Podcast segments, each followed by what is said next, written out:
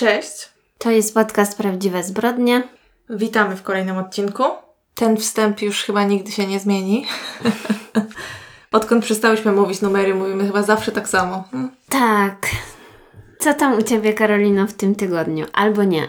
Powiemy Wam, że nagrywamy dzisiaj w piątek. Mhm. Czyli właściwie dość szybko, jak na to, że odcinek pojawi się w środę. Więc jeżeli w międzyczasie świat się zawalił, czy, czy coś zdarzyło się takiego niezwykłego, no to dlatego o tym nie wspomnimy. Dokładnie. No przyznam, że dla mnie to było trochę wyzwanie, jak zawsze, kiedy musimy nagrać w czwartek lub w piątek z powodów życiowych, bo no człowiek się gdzieś tam zaczyna przygotowywać wcześniej, wiadomo, człowiek, w sensie ja. E, ale Ty czasami... jesteś człowiekiem. Tak, jestem człowiekiem, ale czasami napotykam niespodzianki, bo wydaje mi się, że wszystko mam ogarnięte. ale udało się, jesteśmy. No ja nawet jestem, bym powiedziała, z nas dumna, że udało się to zrobić, ale powód jest, myślę, dość dobry, ponieważ ja mam cały weekend zajęty celebrowaniem okrągłych urodzin mojej babci, także musiałam sobie wyczyścić kalendarz. Oczywiście. Babcie są bardzo ważne. Wszystkiego najlepszego dla babci Karoliny. Nie wiem, czy tego słucha. W każdym razie pamiętajcie o swoich babciach. No. No, Ja z moimi dzietkami też się widzę w ten weekend. Oni są już zaszczepieni, bezpieczni, a mój dziadek ma imieninki, więc też będziemy no świętować. właśnie. Także wszystkiego najlepszego. tak. I wracając do pytania, co tam u Ciebie? A u mnie dobrze. Obejrzałam drugi sezon Sinera. Podobał mi się, zaczęłam trzeci i muszę powiedzieć, że mniej mi się podoba. No, Nie skomentuję tego no nawet. wiem, wiem, ale strasznie denerwuje mnie ten główny bohater. W sensie nie detektyw, tylko główny bohater historii tego sezonu. Ale on jest całkiem spoko. Ja nie mówię, że on jest zły, po prostu in, irytuje mnie on jako postać. Aha. No, tak. No tak, on Chociaż jego żona jest wspaniała, piękna, tak ją tam Mhm. jakoś stylizują. Kocham ją. No, jest fajny. No to ja mogę nawiązać do tego, co ty mówiłaś ostatnio, bo przyznam, że zbyt wiele w moim życiu się nie zmieniło w tym tygodniu, jeżeli chodzi o jakieś tam seriale i inne ciekawostki. Więc ja zaczęłam któregoś dnia oglądać e, ten serial Synowie Sama. Mhm. No i już Karolinie zdążyłam wcześniej to powiedzieć, bo konsultowałam się z nią w międzyczasie, bo się zastanawiałam, czy to dalej będzie takie nudne. Nie wiem, być może ja coś tutaj źle zrobiłam, źle to odebrałam, ale stwierdziłam, że chyba po prostu za dużo wiem na temat tej sprawy i ten pierwszy odcinek to było po prostu jakby oni czytali Wikipedię. W No sensie, tak. Mhm. ja rozumiem, że to było potrzebne dla jakiegoś tam nakreślenia sytuacji, ale no w moim świecie naprawdę nie ma zbyt wielu osób, które by nie wiedziały, kto to jest syn sama i co zrobił, nie? No tak. No ale z drugiej strony może po prostu to jest jakieś moje głupie podejście, bo wiadomo, że mój świat się nie kończy, nie? W sensie nie, to nie jest ten świat prawdziwy. Więc jest jeszcze na pewno wiele, wiele osób, które być może to zainteresuje. Ale dla mnie, no ten pierwszy odcinek to był taki poziom właśnie Wikipedii i potem mi się przysnęło.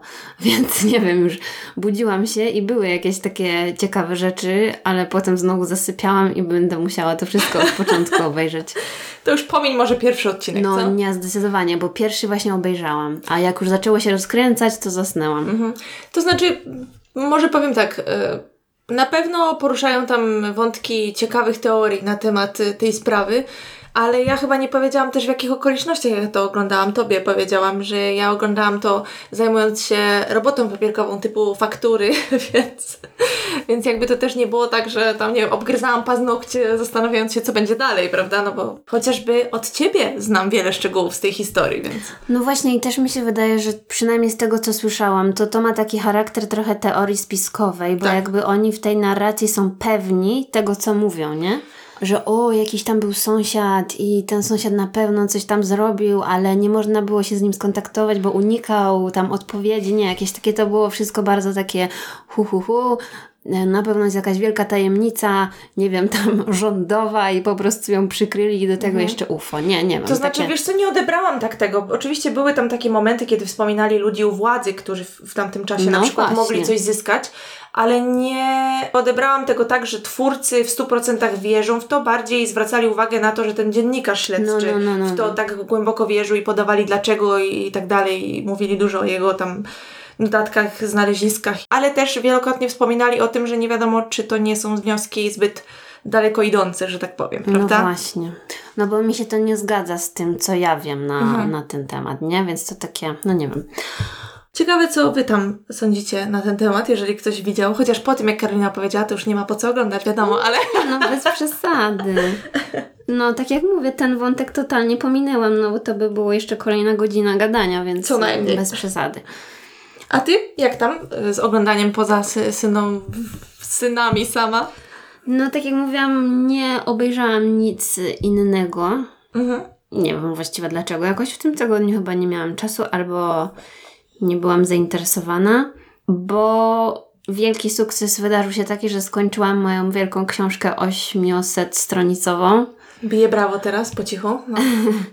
Więc jeżeli ktoś jeszcze nie pamięta, to mogę przypomnieć, że skończyłam książkę pod tytułem Czarodziejska Góra. No i cóż, wspaniała to była przygoda. Według Goodreads zajęło mi to chyba jakieś trzy tygodnie, więc naprawdę nie wiem, jak to zrobiłam. I jakby chwalę się tym, powiedzmy, dlatego że no czasami pewnie wszyscy tak mają, że wybiorą sobie książkę do przeczytania, która ma 200 stron, a nie na przykład 500, nie? Oczywiście. Ze względu na to, że no, szybciej się będzie czytać albo łatwiej się będzie czytać, a właściwie niekoniecznie tak. Ja na przykład zawsze tak miałam, nie? Że jak była jakaś taka gruba książka, to od razu trochę mnie tak odrzucało, bo wiedziałam, jakie to będzie ciężkie, żeby ją skończyć. O to nie, to ja wybieram książki pod humor zdecydowanie, więc y, mam czasami tak, że bardzo chcę coś przeczytać, ale odkładam to na bok, bo wiem, że to nie jest tego czasu i nie mam na to ochoty teraz, więc y, wracam do tego po prostu w późniejszym czasie i mniej zwracam chyba uwagę na to, jak to jest grube. Mhm. Może dlatego, że czytasz też y, na tych y, elektronicznych i nie widać wtedy za bardzo tak, długości. Tak. I to też może nie zniechęca, prawda? No, no, no. Tak, no ja teraz coraz rzadziej kupuję jednak książki, bardzo bym chciała wrócić do korzystania z bibliotek, więc może mi się to uda. O, proszę. Tak, czasami oczywiście, bo wiadomo, ja tam lubię czytać na czytniku, ale no mimo wszystko czasem miło jest mieć normalną książkę w ręce. No ja biblioteki uwielbiam, ale to nie jest temat tego podcastu.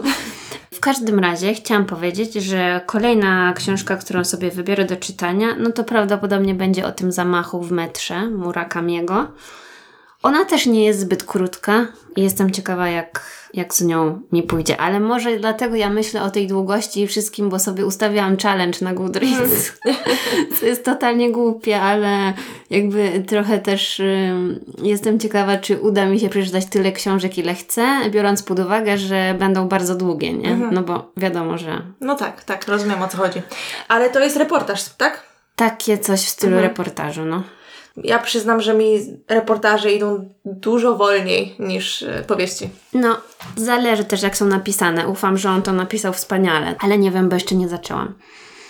I jeszcze jedyną rzecz, jaką mogę Wam polecić, to podcast, który nazywa się Nie spać, słuchać. Mało nie spadłam z krzesła, jak usłyszałam, że słuchałaś jakiegoś podcastu, który nie jest, wiesz, my favorite murder. No wiem, ale tak naprawdę ja go słuchałam tylko z ciekawości, bo widziałam z Instagrama Aleksandry Skraby. Pozdrawiamy. jeśli słucha. To jest aktorka, która gra Natalię w Sexify. Więc na fali tego serialu, że mi się podobał, postanowiłam posłuchać sobie tego podcastu, bo prowadzący przeprowadzali z nią wywiad. Znaczy wywiad, no taką luźną rozmowę. Nie tylko o serialu, ale też o jakichś tam jeszcze innych rzeczach. I bardzo fajnie się tego słuchało. W drugiej części tego odcinka oni już tam sobie rozmawiali na swoje tematy, bo to jest podcast taki filmowo-serialowy, więc oni po prostu tam krytycznie oceniają, tak jak my, tylko może bardziej profesjonalnie. Tak, ale w taki luźny sposób, bo po tym jak mi Karolina y, napisała o tym podcaście, bo przyznam, że migało mi ta nazwa, ale nie słuchałam tego wcześniej, ponieważ w końcu stwierdziłam, że nie mogę już czekać i zaczęłam oglądać Mare of Easttown. No i oni też o tym Tak, i właśnie no. tego odcinka słuchałam. W taki śmieszny sposób opowiadają, w taki luźny, ale jednak no, potrafią coś o tych serialach powiedzieć i robią jakieś tam ciekawe porównania, więc myślę, że jak kogoś interesują takie tematy, to Karolina ma rację, warto posłuchać. Ale muszę powiedzieć, że jestem na siebie bardzo zła w związku z tym, że zaczęłam oglądać Mare of Easttown, bo obejrzałam najpierw trzy odcinki naraz. W tym tygodniu obejrzałam czwarty i teraz jestem wściekła, że muszę czekać na kolejne. Dlaczego ja A to zrobiłam? najgorsze jest to, że oni jeszcze tam przemykają ci z tego podcastu, że mają dostęp do większej ilości odcinków, nie? I to jest takie hamskie, tak samo jak w, jakby nie patrzeć, oni też chyba dostali pięć w ogóle odcinków tego serialu naraz. No ja rozumiem, że robią recenzje, ale Ale jest mi przykro. skandal, naprawdę. My też byśmy chciały dostać dostęp. Halo, czy słucha nas ktoś z HBO? Proszę nam dać dostęp do Easttown. No nic, no takie jest nasze życie zwykłych śmiertelników. Co zrobić? A jeszcze ostatnio ktoś nam napisał jakiś komentarz a propos podręcznej Mhm. i też w tym podcaście rozmawiali o podręcznej i zachwycali się tym nowym sezonem. I Słucham? tak, no. Jestem w szoku. Tak samo Aleksandra, która nas słucha, też się zachwycała tym sezonem, także ja nie rozumiem, może my coś tutaj źle interpretujemy, ale dla mnie to jest tragiczny ten sezon. I odnosząc się do komentarza, bo ktoś nam napisał pod ostatnim odcinkiem, że dziwne, że nic nie mówimy o podręcznej, bo to jest taki świetny serial i jakby chciała nam go polecić, no nie? No to tutaj już sprostowanie, że oczywiście oglądałyśmy wszystko, ale ten czwarty sezon jest dla mnie tak słaby, że myślę, że nie będziemy nad nim się rozwodzić zbytnio tutaj w każdej dygresji, chyba że się skończy i wtedy może e, powiemy Jakiś jakieś panel swoje... dyskusyjny, kochani, urządzimy, Tak, więc... em, gorzkie żale będziemy tak. wylewać. Chociaż muszę powiedzieć, że... O, widziałaś wczorajszy odcinek? Nie, właśnie, nie widziałam Okej. tego najnowszego odcinka, bo po prostu mnie to jakoś nie interesuje. Okej. I stwierdziłam, że mam inne rzeczy do roboty, to sobie to obejrzę w niedzielę. Nie, bo pamiętam, że ty mi powiedziałaś, że ostatni odcinek ci się nie podobał. Ja obejrzałam i po przemyśleniach stwierdzam, że jednak mi się podobał. Znaczy, W ja sensie ten z rozumiem- zeszłego tygodnia, nie? No, ten odcinek chyba miał tytuł coś tam z mlekiem, bo Tak, w tej tak, wodzie tak. tam takiej białej się taplały. No, rozumiem, że tak jakoś, że symbolika może tak Mhm. w tym serialu jest bardzo bogata i jakby to rozkminiać wszystko na części pierwsze, no to ja nie mówię, że on jest zły pod takim względem krytycznym, absolutnie. Tylko jako taki zwykły widz, który sobie Fabuła, to po mhm, prostu ogląda, tak. no to ta fabuła jest taka trochę do kitu teraz, według mnie. Ja zastanawiałam się, dlaczego mi tak nie podeszły te pierwsze trzy odcinki, skoro już e, ten kolejny w zeszłym tygodniu nie był dla mnie nudny. Ten wczorajszy tak pół na pół, ale wiem dlaczego. Po prostu June zaczęła mnie wkurzać w tym serialu, w tym sezonie. Też to pewnie jest jakiś zabieg, wiesz? Ona już od tylu sezonów znosi to wszystko, co się tam dzieje, że ja rozumiem, że nie wszystkie jej zachowania muszą mi, że tak powiem, pasować. I muszą być racjonalne Tak, i tak. jakieś takie super przemyślane. No. Dokładnie, ale, ale no jakoś denerwuje mnie w tych, w tych pierwszych trzech odcinkach, zwłaszcza mnie wkurzała i były jakieś takie dziwne sceny z nią. Nie będę zdradzać, o które mi chodzi, żeby tutaj nie spoilować, jak ktoś czeka, żeby obejrzeć cały sezon, albo po prostu jeszcze nie miał czasu. Ale chwilami mnie drażni, chyba dlatego tak też źle odbieram, czy odbierałam, o. Ale zobaczymy. Myślę, że masz rację, że ostateczny, Werdykt. tak, werdykt, osąd możemy wydać, jak już e, skończymy całość. Bo na pewno wszyscy czekają po prostu z Oczywiście, ja się na domyślam. O, o, osąd, nie? Tego Ja się domyślam, że nikt po prostu nie może spać w nocy, tak. No, ja jestem bardzo podekscytowana, bo na Netflixie dzisiaj e, wyszedł wspaniały serial i widzę w mediach społecznościowych, że bardzo dużo osób się jara tym serialem i się cieszę, bo wydaje mi się, że może być bardzo ciekawy, o projektancie mody, który nazywa się Halston. W sensie serial nazywa się Halston, bo tak nazywał się projektant. E, Nic na ten temat nie wiem. no to potem sobie o tym pogadamy. W każdym razie to jest coś, co ja na pewno będę oglądać w ten weekend. Ale to jest fabularny czy dokument? Nie no, to jest fabularny, ale na podstawie życia. Okej, okej. Mhm. No, fajne, pierwsze słyszę. Czegoś zawsze się dowiem podczas nagrywania tego podcastu. Evan McGregor gra właśnie tego projektanta. Okej. No. Więc chociażby dlatego warto się jarać. No dobrze. No to co, to chyba byłoby na tyle. Zgadzam się. I czekamy na historię Karoliny. Jak rozmawialiśmy przed nagrywaniem, to mówiłam Karolina, że moja historia będzie taka krótka, coś tam, ale potem okazało się, że nie. Myślisz, że ja Ci uwierzyłam chociaż przez 10 sekund, że Twoja historia będzie krótka? Także jakby ktoś się zastanawiał, to nie, raczej nie będzie krótka. Przepraszam, czy Wy słyszeliście kiedyś, żeby Karolina wybrała krótką historię? To znaczy, wiesz, może po edycji wychodzi czasem krótka, nie wiem, ale faktycznie mam skłonność do jakichś takich bardziej zawiłych opowieści. Nie, ale ja, ja tam myślę, że to jest spoko, tylko po prostu nigdy ci nie wierzę, jak słyszę, że ma być krótka. Ale to dobrze, bo moja dzisiaj chyba naprawdę będzie krótka. Ja potem, nawet jak mi się wydaje, że jest krótka, to sobie potem dopisuję jakieś takie anegdoty, które mogę tutaj opowiedzieć przy okazji. Jakby to zresztą usłyszycie. Powiem, w którym momencie to, to się dzieje i będziecie wiedzieć. Dobra, moja historia jest o Melvinie Risie. Więc Melvin urodził się w roku 28 w Maryland w Stanach Zjednoczonych. Ogólnie niewiele wiadomo o jego dzieciństwie, także przeskoczymy od razu do okresu studiów, bo na początku lat 50. Melvin studiował na University of Maryland, a dokładniej w College Park. I jego koledzy ze studiów wspominali, że Melvin był utalentowanym muzykiem, potrafił grać na saksofonie, fortepianie i klarnecie. W związku z tym Melvin porzucił studia, żeby zająć się karierą muzyczną i stał się po prostu jazzmenem. Mm. Dlatego w sumie mnie ta historia zaciekawiła, bo spoiler, to jest historia o jazzmenie, seryjnym mordercy. Brzmi ciekawie. Także bardzo dziwne połączenie. Więc on podróżował w okolicy Waszyngtonu, zatrzymując się tam, gdzie mógł zagrać w jakimś klubie jazzowym. I myślę, że warto. Uwaga, idzie moja anegdota. Ostrzeżenie, no. Myślę, że warto na wstępie wspomnieć. Nie, teraz nie mogę tego powiedzieć. No dobra. Chciałam powiedzieć o tym, jaka była wtedy sytuacja w Stanach Zjednoczonych. Przepraszam, zrobić tło historyczne. Więc z jednej strony Stany Zjednoczone były wtedy najsilniejszą potęgą militarną. Gospodarka kwitła, kapitalizm również. Coraz więcej osób mogło sobie pozwolić na zakup nowoczesnego samochodu albo mieć dom na przedmieściach. Na pewno kojarzycie z filmów ten, jakby jak wyglądały lata 50.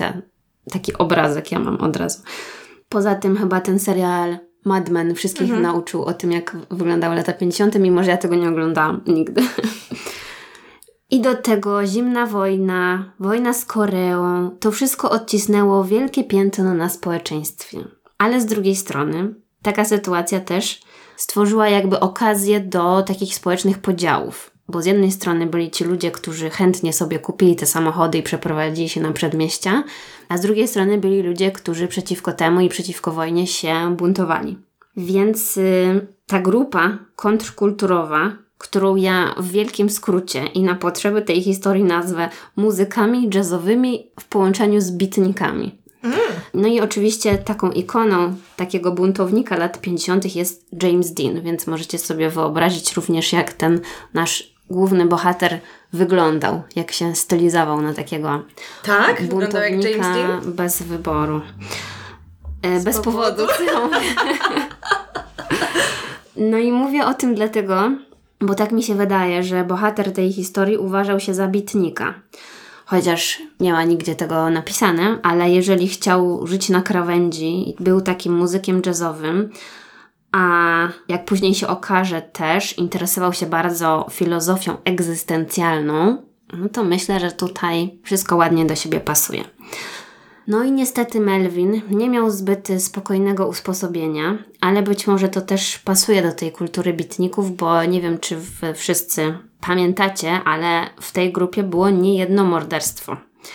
W filmie Kill Your Darlings, świetny film. Widziałaś, Karolina? Nie. Wiem, wiem, wiem. No. Musisz zobaczyć. W każdym razie w tym filmie jest przedstawione, jak e, Lucien, Lucian Carr zabił e, Davida Camerera. Masz na myśli Luciana? No właśnie. Lucien. On e, zabił tego Davida, to się wydarzyło naprawdę i to też jest jakby głównym takim punktem w tym filmie. A inny bitnik, William Burroughs, zastrzelił przez przypadek, w cudzysłowie oczywiście, swoją żonę, będąc pod wpływem różnych narkotyków i niby bawili się w taką grę, jakby coś w stylu ruletki. Więc ja chętnie przygotuję o tym dużo podcastów, jeżeli jesteście zainteresowani ale myślę, że niewiele mogłabym tam powiedzieć, bo oni właściwie oboje zostali uniewinnieni, czy tam skazani na dwa lata, także to wyszło dość, e, no, żenująco, no ale tak im się udało. Więc wracając do Melvina, on w 1955 roku został aresztowany pod zarzutem napaści na 36-letnią kobietę i podobno on próbował zaciągnąć ją do swojego samochodu, ale tej kobiecie udało się uciec i ona nie wniosła żadnego oskarżenia, przez co ta sprawa została umorzona. Też niefortunnie. Więc teraz przenosimy się do roku 56 i 26 czerwca. Margaret Harold i jej chłopak, który był sierżantem armii amerykańskiej i przebywał wtedy na przepustce, oni zaparkowali sobie samochodem na takiej uliczce dla zakochanych w pobliżu Annapolis w stanie Maryland. Od razu sobie znowu pomyślałam o synu sama, No uliczka dla zakochanych, no. Na ich nieszczęście w swoim zielonym Chryslerze pojawił się obok nich Melvin Reese. Zaparkował obok ich samochodu i wyszedł ze swojego samochodu i zaczął grozić im rewolwerem. To był kaliber 38. Więc oni otworzyli okno, zapytali o co chodzi. Melvin podobno zażądał od nich jakichś papierosów i pieniędzy, ale oni nie mieli. Ale łupy, no. Mm, No, może to był tylko taki sposób, wiesz, żeby ich zagadać. Oni tego nie mieli, czy też nie chcieli mu tego dać, więc rozgniewany Melvin po prostu strzelił tej Margaret prosto w głowę. No, oczywiście jakby zmarła na miejscu. I ten przerażony żołnierz udało mu się uciec. Nie wiem w jaki sposób, ale mm, widocznie ten Melvin był zajęty, że tak powiem, dziewczyną, więc tamtemu udało się uciec. Biegł przed siebie, aż dotarł do jakiegoś domu na farmie. Wezwał stamtąd policję, ale kiedy policja przybyła na to miejsce zdarzenia, no to już oczywiście tego mordercy tam nie zastali. Ale niestety odkryli, że uciekinier zdążył zbezczeszczyć ciało tej kobiety, bo pośmiertnie ją zgwałcił. Także już y, wiedzieli, że mają do czynienia z jakimś, no, psycholem. Policja przeszukała okolice. Oczywiście próbowali znaleźć y, tego uciekiniera i natknęli się na opuszczony budynek, który był zbudowany z pustaków i podobno to jest bardzo ważna informacja. Zauważyli, że tam y, było wybite okno w piwnicy, więc możliwe, że ktoś tam się ukrywał. Weszli do środka i znaleźli tam coś przerażającego, ponieważ y, na wszystkich ścianach wyklejone były zdjęcia, brutalne zdjęcia pornograficzne, zdjęcia zwłok kobiet. Takie, no wiecie, jak w filmach pokazują, jak się wchodzi właśnie do pokoju jakiegoś takiego szaleńca. No to tam podobno coś takiego też było. E, Wśród tych zdjęć znaleźli zdjęcie jakby wyrwane ze szkolnego albumu, podpisane imieniem i nazwiskiem kobiety. To była Wanda Tipton, więc stwierdzili, że to może być jakiś trop. Próbowali odnaleźć tą Wandę. Dowiedzieli się, że ona w 1945 roku ukończyła Uniwersytet Maryland i policja ją zlokalizowała. Udało im się z nią porozmawiać. Przedstawili jej opis podejrzanego, bo z relacji tamtego świadka wynikało, że to był wysoki, ciemnowłosy mężczyzna, który miał jakieś takie długie ręce i dziwny chód. Tak wszyscy go opisywali. Więc zapytali ją, czy zna kogoś takiego. Ona powiedziała, że nie. I koniec. Nic więcej ta policja nie miała do zrobienia, no bo nie mieli żadnych innych śladów właściwie. Więc sprawę schowano do teczki tak zwanych cold cases, prawda? Zimne jakieś tam sprawy. Więc policji nie pozostało nic innego, jak po prostu siedzieć i czekać na jakiś znak albo na jakąś wskazówkę. W tym czasie nasz Melvin podróżował po kraju, a w roku 59 e, zamieszkał w Hyattsville w stanie Maryland z panią Pat Barrington, która była tancerką, stripteaserką i aktorką, bo podobno zagrała w jednym filmie pod tytułem Orgy of the Dead. Okej. Nie wiem, czy ktoś oglądał? Możecie powiedzieć, jak wrażenia. Czyli to była jego partnerka. Tak, tak. Następnie wspólnie przeprowadzili się do mm, West Memphis w Arkansas i podobno Melvin pracował tam w sklepie z fortepianami. No w końcu się znał. Tak. I następne wydarzenie mamy 11 stycznia 1959 roku, bo rodzina Jacksonów, to znaczy Karola Jacksona i jego żony Mildred oraz dwójki ich małych dzieci, Janet i Susan, zniknęła. Oni wracali ze spotkania rodzinnego w okolicy Apple Grove, to jest stan Virginia Zachodnia, i nigdy nie dotarli do swojego domu. Ten mężczyzna, Karol, był cichym, emerytowanym mężczyzną, który chodzi do kościoła baptystów i na pewno nie ma żadnych wrogów. Nie palił, nie pił. Swoją żonę poznał również w kościele, bo Mildred była tam przewodniczącą lokalnego stowarzyszenia misyjnego, także naprawdę święta rodzinka. Oni żyli skromnie, posyłali swoje dzieci do niedzielnej szkółki i tak dalej. Nie mieli też żadnych konfliktów z sąsiadami czy rodziną, czyli taka totalnie normalna, grzeczna rodzina. Dlatego ich zniknięcie było wyjątkowo zaskakujące. I krewna Jacksonów, która też wracała z tego samego spotkania, właściwie tą samą drogą, zauważyła, że ich samochód jest porzucony gdzieś na poboczu. Więc zdziwiła się, zatrzymała i zobaczyła, że tak, faktycznie to jest ich samochód, ale nikogo nie ma w środku. Ta kobieta zawiadomiła policję. Policja przyjechała na miejsce i dokonała oględzin tego samochodu. Nie znaleźli żadnych śladów włamania czy walki, ale no stwierdzili, że muszą znaleźć tą rodzinę, no bo jeżeli nie wiadomo, co się z nimi stało, no to. Nic dobrego pewnie. No tak. Zawiadomiono pozostałe oddziały policji, że rodzina zaginęła i wspólnie rozpoczęto poszukiwania na tamtym terenie. Sprawdzili jakiś taki konkretny obszar w tamtej okolicy, ale po rodzinie Jacksonów ani śladu. Więc kolejna sprawa, która utknęła właściwie w martwym punkcie. Policja nie miała w ogóle żadnych tutaj tropów, więc poinformowali prasę o całym tym zdarzeniu, licząc na jakieś informacje od ludzi, może od jakichś naocznych świadków. I udało się, bo niedługo po zniknięciu Jacksonów na policję zgłosiła się para. I podobno tego samego dnia, kiedy zniknęli Jacksonowie, ta kobieta i mężczyzna mieli przerażające i bardzo dziwne spotkanie z wysokim, ciemnowłosym mężczyzną. Ten mężczyzna jechał za nimi niebieskim, jakimś starszym modelem Chevroleta i mrugał w nich światłami, tak jakby chciał zepchnąć ich z drogi.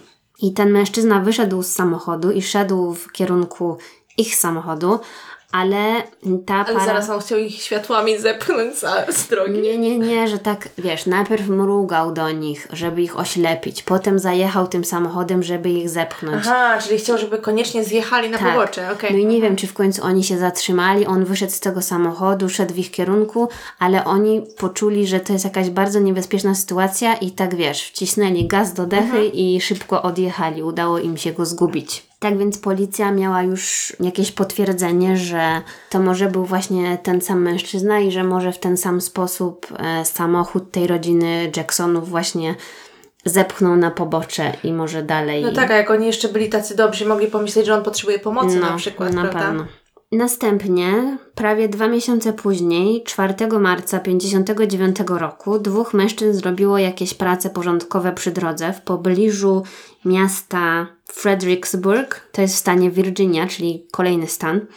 I oni natknęli się właśnie na zwłoki, które były już w stanie rozkładu. Oczywiście zawiadomili policję, policja przyjechała, zabrali to ciało, przebadali i okazało się, że są to zwłoki Karola Jacksona, czyli tego mężczyzny. On został postrzelony w tył głowy i miał też związane ręce, tak jakby do tyłu. Co jeszcze gorsze, kiedy podniesiono jego ciało z tego rowu, to okazało się, że tuż pod jego ciałem leży kolejne ciało, tylko znacznie No mniejsze. nie, dzieci. I to było ciało małej Janet, która, jak się okazało po przebadaniu, została wrzucona tam żywcem do tego rowu. I przez to, że na jej ciele został położony jej ojciec martwy, no to przez to ona się udusiła. Jest po prostu obrzydliwe. Naprawdę okrutny sposób na zabicie dziecka, dusząc je ciałem jej Co ojca, to nie? dziecko musiało myśleć, jak musiało się bać strasznie, Boże. Straszne. Śledczy przypuszczali, że zabójca, tak jak właśnie mówiłam, zepchnął samochód z jezdni i w jakiś sposób ich zagadał. Być może właśnie zagrażając im e, pistoletem, zmusił ich, żeby wsiedli do jego samochodu. Możliwe, że zmusił ich, czy tam dzieci, żeby weszły do bagażnika, prawda? Oczywiście policja założyła, że żonę tego Karola i drugą córkę spotkał taki sam los. Więc funkcjonariusze znowu wrócili do tamtego lasu, żeby przeszukać całą okolicę jeszcze raz w poszukiwaniu ciał, ale znowu nic nie znaleźli. Dopiero 21 marca, czyli tam prawie dwa tygodnie później, znaleziono ciało Mildred i jej córki Susan i były one ukryte jeszcze głębiej w lesie, gdzie policja nie dotarła. I te ciała zostały znalezione przez dwóch chłopców, którzy bawili się w lesie, także też musieli mieć niezłą traumę, bo oni zauważyli jakąś taką świeżo wykopaną ziemię i to zwróciło ich uwagę, więc jak to chłopcy byli ciekawi, co to, zaczęli tą ziemię odgarniać.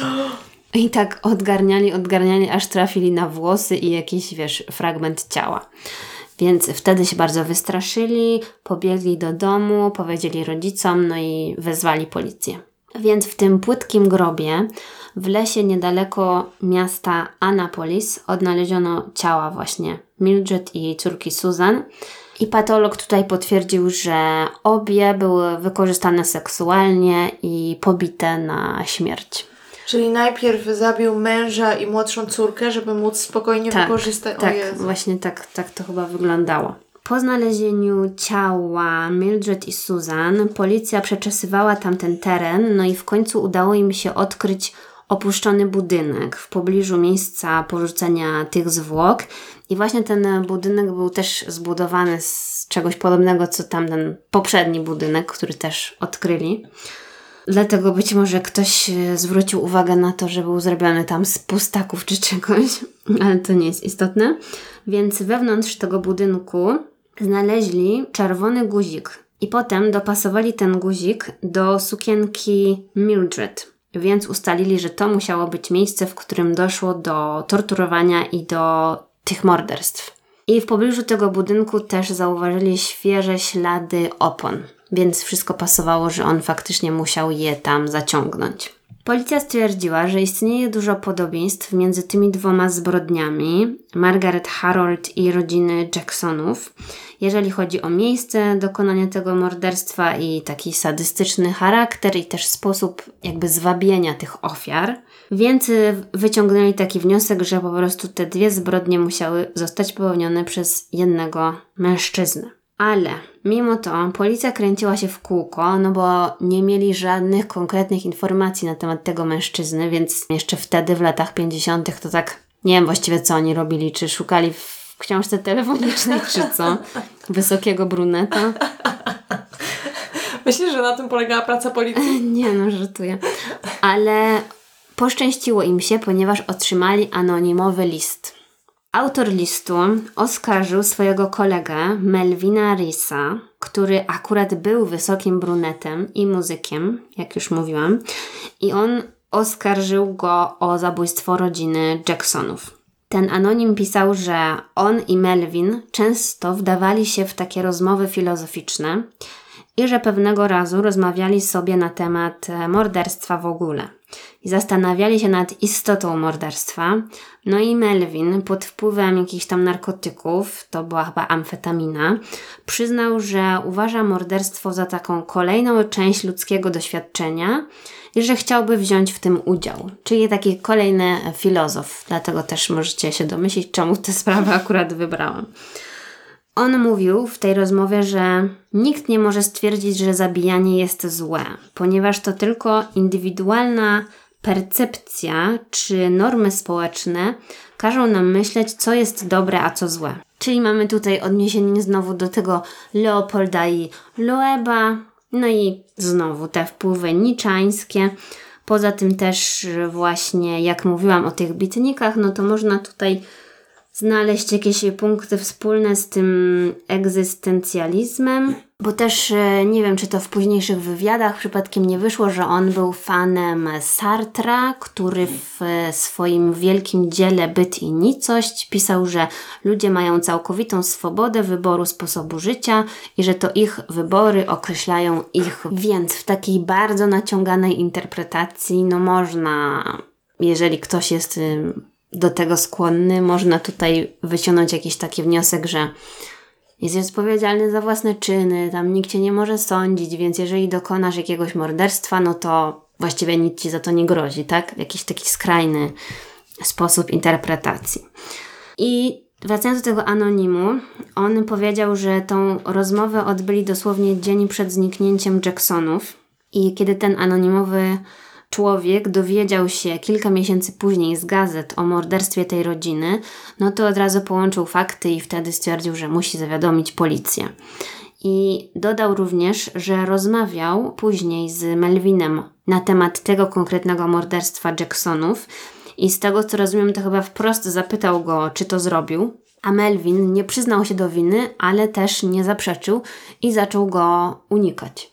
Więc jakby mógł skłamać, a nie zrobił tego. Może myślał, że kolega filozof zrozumie. Mhm. Więc też w tym liście powiedział, że bardzo możliwe, że Melvin miał coś wspólnego z zabiciem Margaret Harold w 1957 roku, bo w tamtym czasie pracował właśnie w okolicy Annapolis i to by się zgadzało z lokalizacją tego morderstwa. Więc policja ma już swojego podejrzanego i zaczęli szukać informacji na temat Melvina Risa. Odkryli, że on był studentem Uniwersytetu Maryland i bardzo szybko doszli do tego, że randkował właśnie z tą Wandą Tipton, o której mówiłam na początku. Bo jej zdjęcie zostało odnalezione w tym pierwszym budynku. Czemu e, Wanda kłamała? No właśnie. Więc oni wrócili do niej i zadali teraz jej już konkretne pytania, że halo, wiemy, że mhm. spotykałaś się z nim, o co chodzi. A ona powiedziała, że no faktycznie spotykała się z nim, ale zerwała z nim wszelki kontakt, kiedy dowiedziała się, że on jest żonaty. Bo niby on jej powiedział, że ma żonę, czy nawet nie wiadomo, czy on tą żonę tak naprawdę miał. W każdym razie ona stwierdziła, że już nie ma z nim kontaktu. Jedynym problemem było teraz to, że Melvin był podróżującym muzykiem i właściwie nikt nie wiedział, gdzie w tym momencie się znajduje. Policja próbowała go szukać w różnych jazzowych klubach, w których mógł występować, no ale nie byli w stanie go znaleźć. I to też kolejny zabawny wątek w tej sprawie, bo w sprawę zaangażował się taki sławny jasnowic i na jego temat ludzie pisali różne książki, także to chyba jest znana postać, jeżeli chodzi o jasnowidzów w historii. Peter Hurkos, który został poproszony właśnie, żeby pomóc w tej sprawie, przez to, że policja była w takim właściwie ślepym załuku.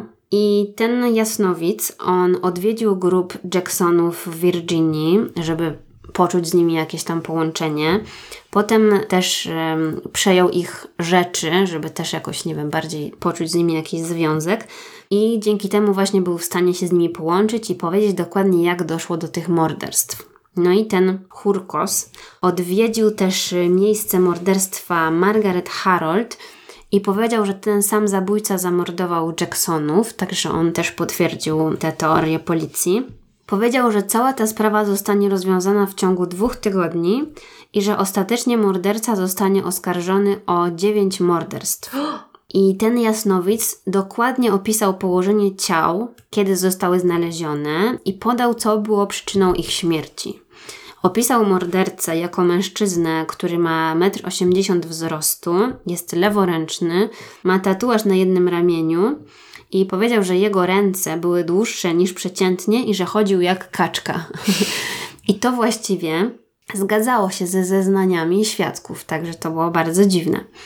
I Hurkos podobno zaprowadził śledczych do domu jednego z głównych podejrzanych, ale tutaj sprawa staje się trochę taka mglista, ponieważ y, jest mało takich rzetelnych informacji na temat tej sprawy i Niby tam mówią, że zaprowadził do domu podejrzanego, ale z drugiej strony to nie był dom tego Melvina, więc tak naprawdę nie wiadomo do jakiego domu on doprowadził policję, ale potem ktoś gdzieś napisał, że faktycznie w tym domu Melvin kiedyś mieszkał. Hmm. Więc może on poczuł jakieś, wiesz, połączenie Wibracje. z tym miejscem, ale niestety to już było za późno. Więc no niby coś tam mu się udało odgadnąć, ale niestety ta jego pomoc i tak dla policji nic nie zmieniła. Ale wracamy do tego autora anonimowego listu, bo ten mężczyzna osobiście zgłosił się na policję w 1960 roku. Przedstawił się jako Glenn Moser i on chciał poinformować władze, że Melvin skontaktował się z nim i że obecnie jest zatrudniony w jakimś tam sklepie muzycznym w West Memphis w stanie Arkansas. Także kiedy dowiedział się, gdzie Melvin przebywa, no to od razu pobiegł na policję, żeby im wszystko wypaplać. No i w sumie spoko, bo właściwie dzięki niemu e, Melvin został złapany. Mhm. No, więc dzięki tej informacji policji udało się namierzyć Melvina, a w sprawę też zaangażowało się FBI, no bo tutaj już chodziło o takie akcje międzystanowe, więc wiadomo, że policja stanowa nie mogła tego wszystkiego przeprowadzić. I Melvin został zatrzymany 24 czerwca 60 roku. Po zatrzymaniu go policja przeszukała jego dom, i znaleźli tam na przykład notatki opisujące morderstwo, czy też morderstwa całej rodziny Jacksonów. Jed... To niezbyt mądry. No tak. Jedna notatka była jakoś tak przyczepiona do wycinka z gazety i tam on opisywał zabicie mężczyzny i dziecka i napisał coś takiego teraz matka i córka były moje. I na wycinku z tej gazety było zdjęcie Mildred Jackson. Więc właściwie to było takie no mocne potwierdzenie, że on to mhm. zrobił, prawda? W jego dzienniku znaleźli znacznie więcej okropnych opisów jakiegoś torturowania i takich seksualnych czynności, których Wam oszczędzę, no bo nie ma co o tym mówić, a było to właściwie z jego strony takie przyznanie się do winy. Poza tym w futerale na saksofon znaleźli pistolet kaliber 38, mhm. więc wszystko się zgadzało. Dodatkowo mężczyzna, który był świadkiem zabójstwa Margaret Harold, czyli ten jej ówczesny chłopak, kiedy go zobaczył, to potwierdził, że tak, Melvin Reese jest e, tym człowiekiem, który postrzelił Margaret Harold i ją zabił. Więc mamy też tutaj potwierdzenie naocznego świadka. Kiedy wszystko to trafiło do gazet, no to media okrzyknęły Melvina sex beast, czyli jakimś takim potworem seksualnym. Policja podejrzewała Melvina jeszcze właśnie w wielu innych sprawach morderstw kobiet w tych lokalizacjach, w których on się znajdował. No, ale nie udało im się już nic więcej udowodnić poza tymi dwoma sprawami, ale istnieją takie właśnie podejrzenia. I tak, on został e, skazany w lutym 61 roku w Baltimore, bo to było w stanie Maryland, gdzie musieli go skazać za morderstwo Margaret Harold i tam dostał dożywocie. Następnie został postawiony przed sądem w Virginii i tam został skazany na karę śmierci za morderstwo całej rodziny Jacksonów. Tyle, że ta kara śmierci nie doszła do skutku, ponieważ w 1972 roku doszło do jakiejś tam zmiany i wszystkie kary śmierci zostały zmienione na dożywocie. I podobno w więzieniu Melvin zaczytywał się w Dostojewskim, w szczególności czytał braci Karamazow, no i twierdził, że odnalazł Boga. W roku 66 w związku z tym oświadczył sędziemu, że nie chce już odwoływać się od tego wyroku kary śmierci, że zostawia to w rękach Chrystusa. Ale to było jeszcze przed tym, jak tą jego karę śmierci znieśli, więc w sumie faktycznie może była jakaś taka boska siła w tym. Nawrócił się? No. Oczywiście jego prawnik skrytykował w ogóle coś takiego i powiedział, że Melvin nie jest w ogóle kompetentny do podjęcia takiej decyzji i chyba sugerował, że on ma jakieś problemy psychiczne. I w związku z tym e, Melvin został przebadany psychiatrycznie. Psychiatrzy stwierdzili, że parę lat wcześniej mógł być kompetentny podczas procesu, ale obecnie, wtedy kiedy robili te badania, jest psychotyczny. I po takiej diagnozie Melvin trafił na oddział dla osób chorych psychicznie, chyba w więzieniu. Bardzo dziwne, że przy okazji procesu nie zbadali go w tym kierunku.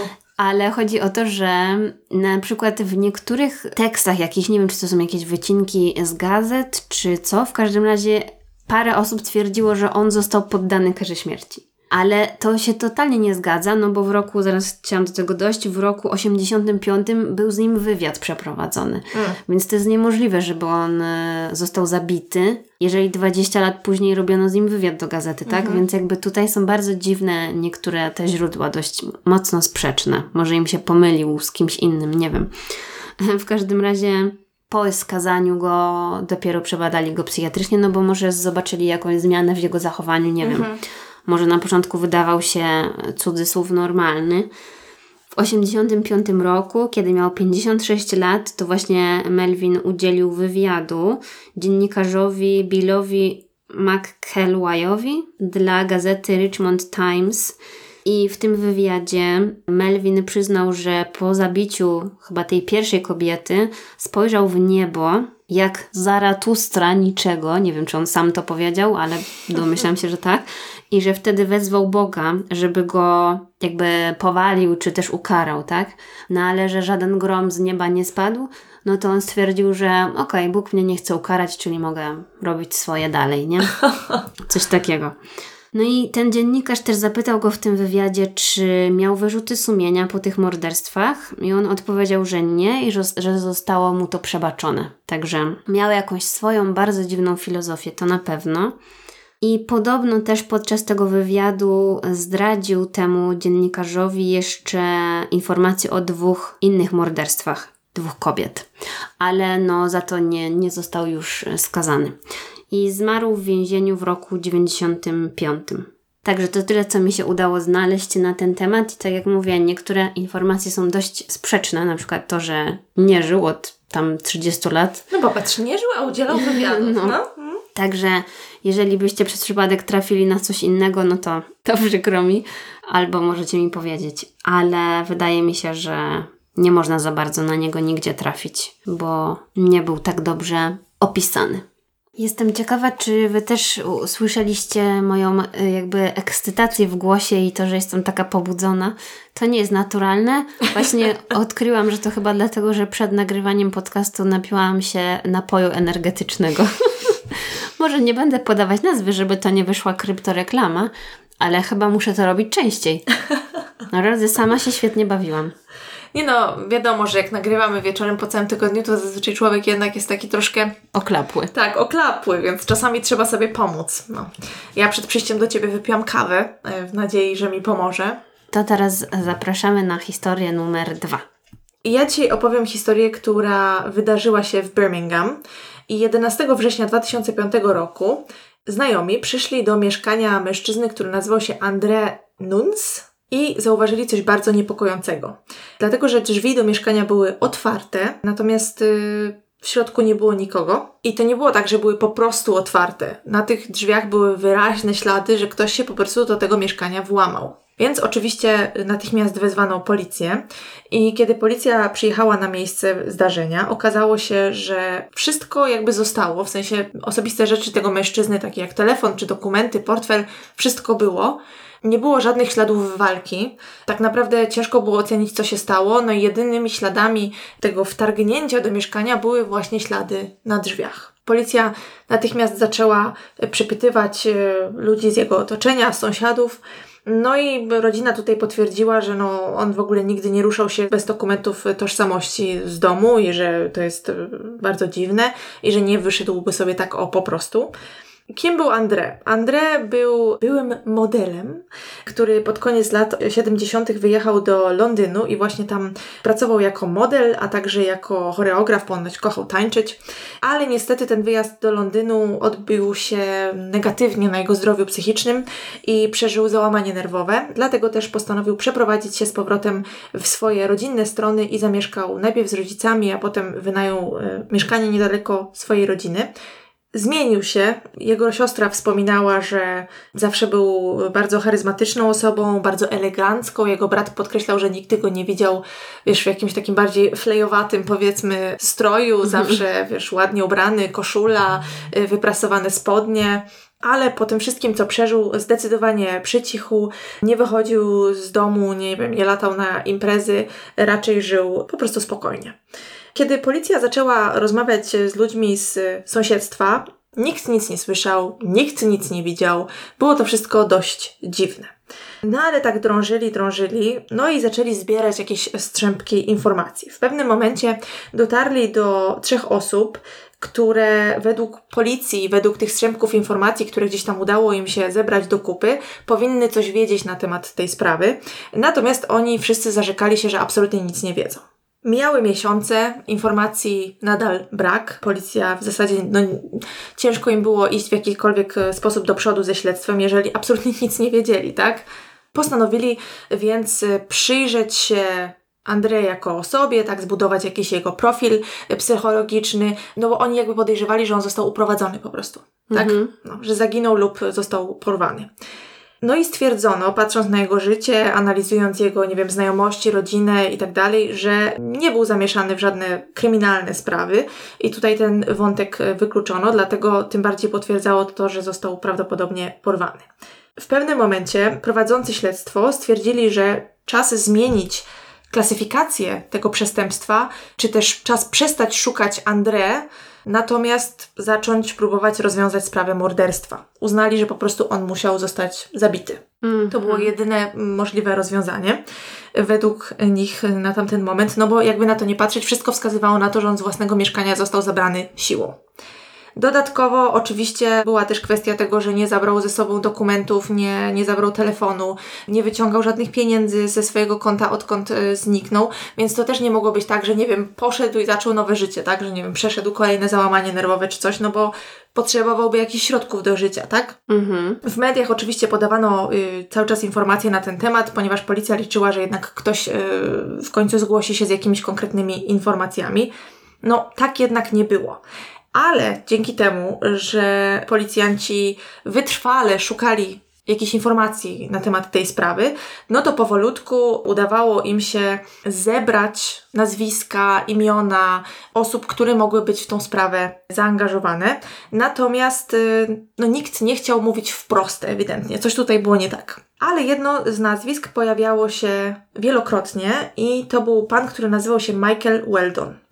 Niestety nie był to dobry człowiek, był to przestępca. W wielu źródłach nazywali go po prostu gangsterem. Ludzie bali się go i stąd można też się domyślać, że dlatego mało kto chętny był w ogóle Mhm. mówić na ten temat, prawda? Kiedy policja dalej jakby drążyła ten temat, y, chodziła, pytała, domyślam się, że to musiało być dużo roboty, bo to już jesteśmy mniej więcej pół roku po zaginięciu André.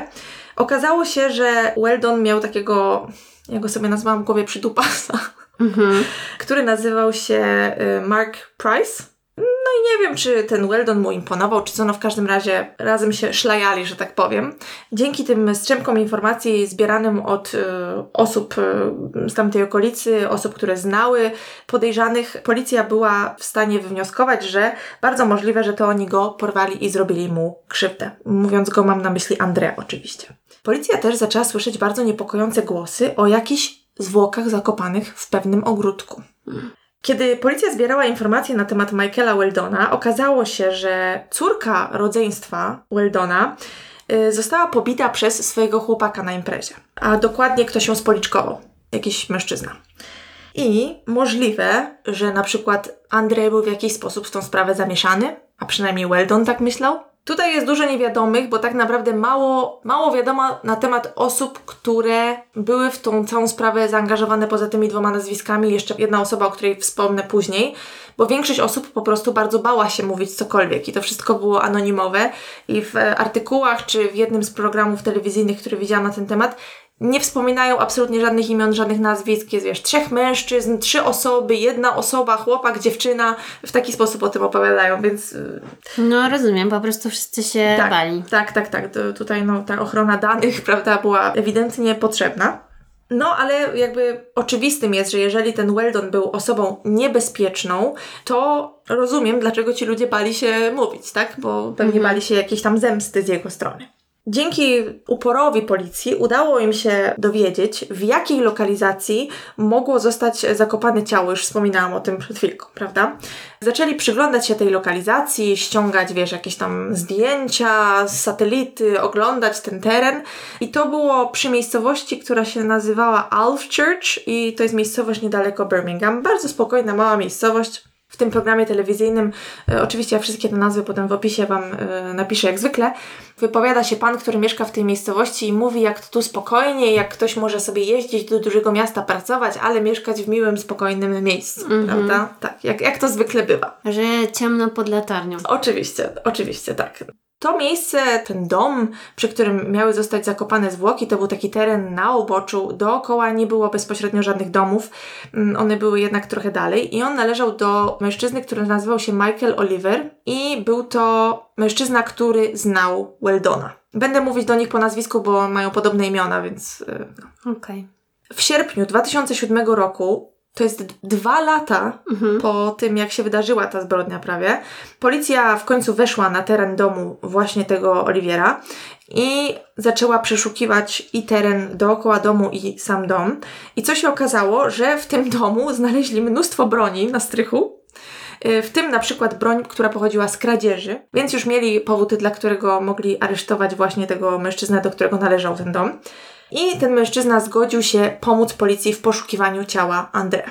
Mhm. Coś za coś, rozumiem. To znaczy, nie, no tutaj nie było coś za coś, bo on potem dostanie za swoje, ale po prostu postanowił, że będzie z, z policją współpracował, pewnie nie chciał pogarszać swojej sytuacji. No. A poza tym, jak on twierdził, to nie był do końca świadomy, kto został zakopany na jego terenie. Dlatego, że jak wynikało właśnie z tego programu telewizyjnego, niestety nie ma zbyt wiele takich dokładnych źródeł na temat tej sprawy.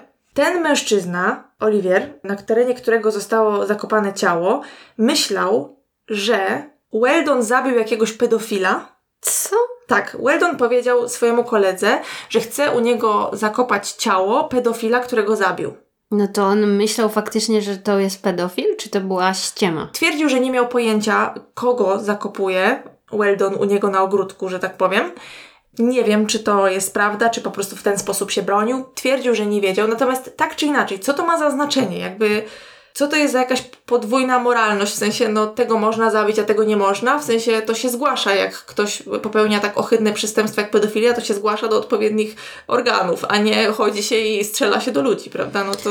No, poza tym, jeżeli pozwala zakopywać zwłoki we własnym ogródku, no to to potem on będzie pociągnięty do odpowiedzialności. No właśnie. W każdym razie, było tak, że Weldon wraz z kolegą, tym Price'em, o którym wcześniej wspominałam, przywieźli ciało do domu Oliwiera. Następnie wykopali jakiś tam dół, gdzie wrzucili ciało André i rozpalili ogień. W tym dole. Tak. Okej.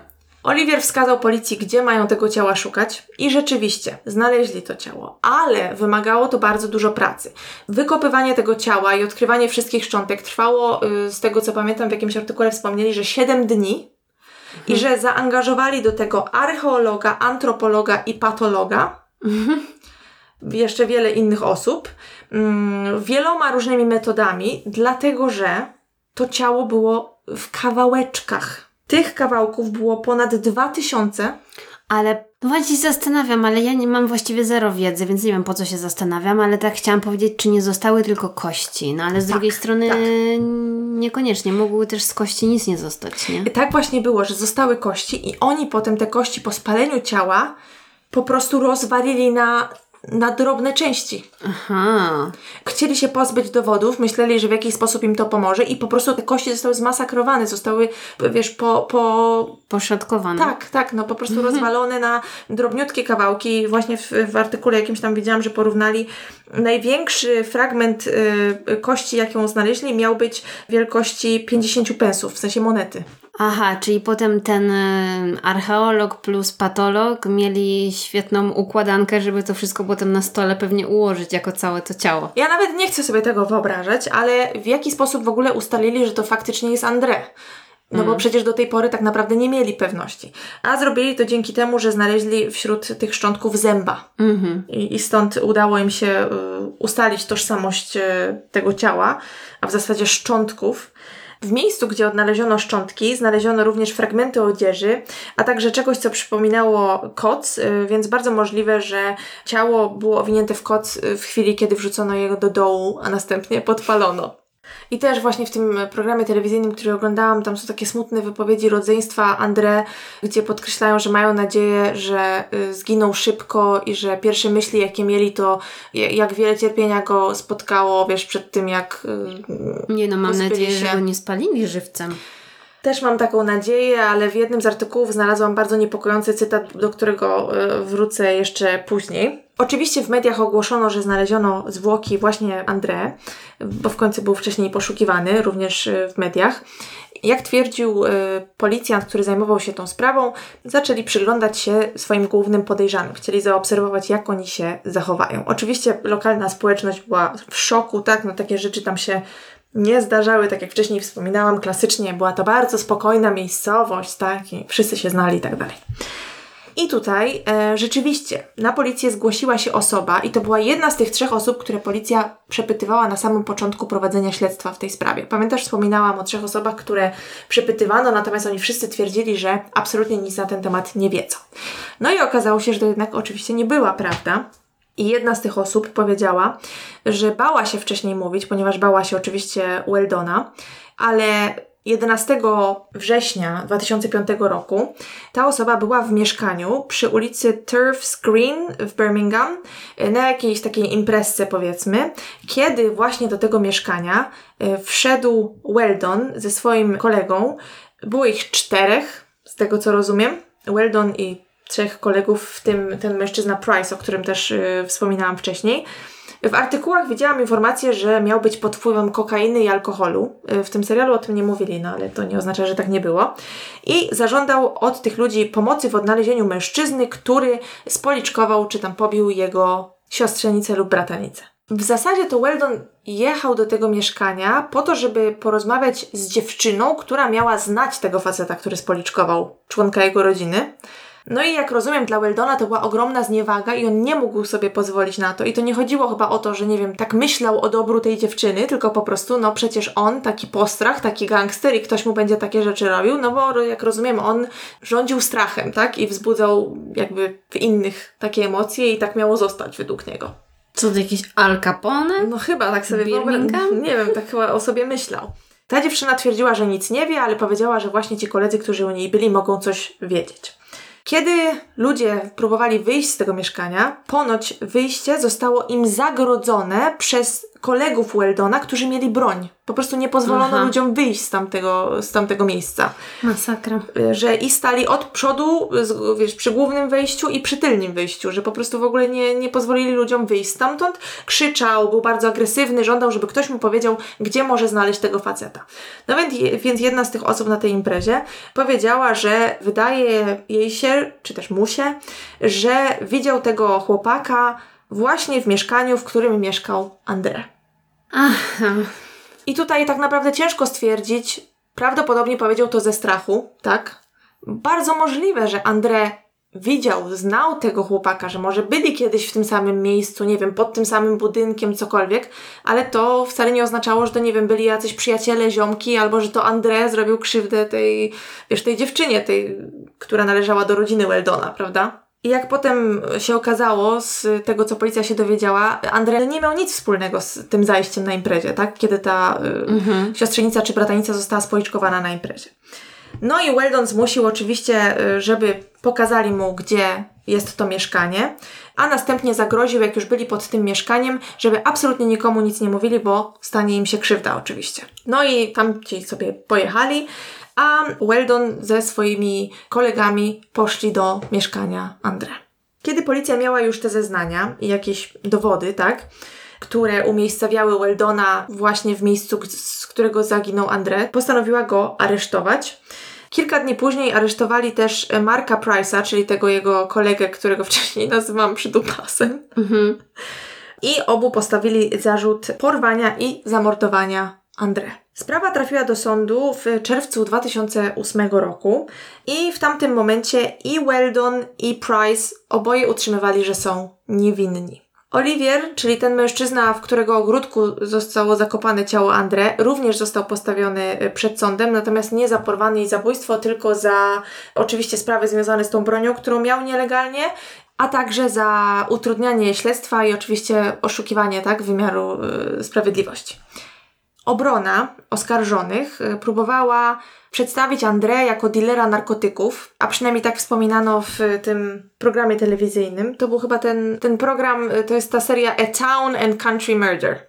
W nim wspominali o tym, że próbowali zrobić z André dealera narkotyków, natomiast nie wspominali, jakie mieli dowody czy też przesłanki, a jestem ciekawa, czy, czy mieli rzeczywiście jakiekolwiek, czy po prostu tak o sobie gadali, żeby tylko tego André oczerniać, wiesz, przed y, sędzią, ławą i tak dalej. Natomiast zdało się to na nic. Tak jak wspominałam wcześniej, i Weldon i Price nie przyznawali się do winy ale nie udało im się wymigać i cała trójka Olivier, e, Weldon i Price zostali skazani. Michael Weldon został, czyli ten niebezpieczny gangster, został skazany na dożywocie i musi odsiedzieć minimum 23 lata. Olivier i Price zostali skazani na 15, minimum 15 lat. W sądzie Weldon twierdził, że oczywiście wiedział, e, że ta dziewczyna z jego rodziny została spoliczkowana, natomiast wcale nie chciał się na nikim zemścić, a dodatkowo, owszem, był na terenie posiadłości swojego kolegi Oliwiera, ale myślał, że w tym dole e, palone są szczątki konia, który umarł i że on w ogóle nie miał z tym na nic pewno, wspólnego. Na Tak. bank. Mhm. Otóż to. To No. chyba wszyscy się po prostu parsknęli wtedy. Mam nadzieję, bo dziwne sobie tłumaczenie wybrał. Jeszcze zwierzęta w to mieszać. No. Ale tak jak mówię, mógł se gadać, a i tak y, zostali skazani. Weldon umarł w, w więzieniu po tym, jak dostał udaru mózgu y, w 2015 roku. Po udarze przebywał w śpiączce przez około tydzień, a następnie umarł. I wiesz, były jakieś takie straszne cytaty, w, y, co po niektórych artykułach, że na pewno nikt nie zgłosi się na, wiesz, po, po to, żeby przyjść na jakieś nabożeństwo pogrzebowe, czy jakieś takie, wiesz, no to straszne rzeczy, że tam ludzie mówili, że będą sobie robić imprezki, wiesz, dlatego, że umarł, bo on był takim strasznym człowiekiem. No, tak trochę się dziwnie czyta takie rzeczy, prawda? I też w jednym z artykułów, który podlinkuję Wam, był taki cytat, że Weldon do śmierci odmawiał wyjawienia, czy André żył w momencie wrzucania go do tego dołu, w którym Aha. jego szczątki zostały spalone. Dlatego tak nie wiedziałam, co mam powiedzieć wcześniej, jak pytałaś o to, czy, mm, czy nie został spalony żywcem. On, zanim umarł, przebywał w więzieniu o takim zaostrzonym rygorze dla niebezpiecznych przestępców, więc ewidentnie coś tam z nim było, nie tak? Tak naprawdę nie wiemy, czy Weldon w momencie popełniania tego morderstwa, zabijania André, wiedział, że to nie był André, czy w ogóle go to obchodziło, czy André miał szansę mu cokolwiek powiedzieć, czy nie, czy po prostu na przykład André odmawiał zdradzenia tożsamości, czy miejsca pobytu tego y, mężczyzny, który spoliczkował, tak? Wiesz, co mi chodzi? Jakby ciężko stwierdzić tak naprawdę, co się tam wydarzyło, bo oni nigdy nie puścili pary z ust. Dodatkowo, jeszcze w tym wszystkim, miały przecież uczestniczyć dwie osoby, których tożsamości policja nie była w stanie odkryć. I do tej pory chyba nie wiadomo, przynajmniej nie widziałam w żadnych źródłach, żeby okazało się, kim były te dwie osoby. Nigdy nie spotkała ich y, sprawiedliwość za, to, że brały udział właśnie w tej paskudnej zbrodni. I tak naprawdę było to takie morderstwo przez pomyłkę. Mhm. Ale- Ale może z drugiej Mhm. strony, wiesz, po prostu ten y, Weldon, tak on Mhm. się nazywał, miał ochotę kogoś zabić i nie, nieistotne było, kto to jest. Wymyślił sobie jakiś powód, po prostu wiesz, może był takim no, zwykłym mordercą. Myślę, że mogło tak być i to mnie najbardziej oburzyło i szczerze mówiąc po takich hasłach wyszukiwałam dzisiejszej sprawy, bo byłam ciekawa, czy takie sprawy w ogóle się zdarzają, prawda? Bo tam wiadomo, że zdarzają się postrzelenia przez przypadek na przykład, prawda? Ale byłam ciekawa, czy, czy w ogóle są takie sprawy, że ktoś został zamordowany przez pomyłkę. Szkoda, że jest w sumie mało źródeł na ten temat, bo myślę, że samo życie tego Weldona, jeżeli on był jakimś gangsterem, mogło być dosyć interesujące, jeśli chodzi o nasz y, podcast, prawda? I jestem ciekawa, jak dokładnie przebiegało to śledztwo, jak oni zbierali te dane, bo właśnie w tym programie, o którym wcześniej wspominałam, mówili o tym, że oni w zasadzie zbierali te informacje z jakichś strzępków. Tam coś usłyszeli, tu coś usłyszeli i wiesz, gdzieś tam to była taka chyba bardzo żmudna robota, żeby tak naprawdę zebrać jakiekolwiek e, konkrety, które można było potem sprawdzić i dojść do tych osób, które tą zbrodnię popełniły. No i też to, że Weldon wzbudzał tak ogromny strach, że ludzie bali się powiedzieć cokolwiek, prawda? No to, to mu tyle pozwoliło żyć e, na wolności. No i to w zasadzie tyle. No to dziękujemy Wam za uwagę, za słuchanie dzisiejszego odcinka i chciałybyśmy serdecznie pozdrowić naszych nowych patronów Klaudię, Edytę, Idę Gabrielę, i Martę. Także jak zwykle zapraszamy wszystkich na naszego Patronite'a. Jeżeli jesteście ciekawi, jakie mamy bloopersy w trakcie nagrywania albo o jakich rzeczach gadamy na naszej facebookowej grupie. Ja przyznam szczerze, że ja zazwyczaj naszych bloopersów nie przesłuchuję, bo się boję, co tam powiedziałam. W ostatnim odcinku były same moje teksty, także nie, nie masz się co bać. Szykujemy też dla Was coś na YouTube'a, bo dawno nie było żadnego wideo. Więc być może niedługo zobaczycie nas na naszym kanale na YouTubie w wersji W całej okazałości. w całej okazałości, w obrazie, i w dźwięku, i w ruchu. Tak. Także zapraszamy. Subskrybujcie nasz kanał. I jeżeli macie jakieś sugestie, co chcecie zobaczyć, jakie wideo, tylko błagam, nie opowiadanie historii w wideo, bo Tego się nie da zrobić. to się nie wydarzy z naszym e, tutaj jąkaniem się i ciągłą frustracją, że się powiedziało złe słowo, to dajcie znać. I do usłyszenia za tydzień. Do usłyszenia!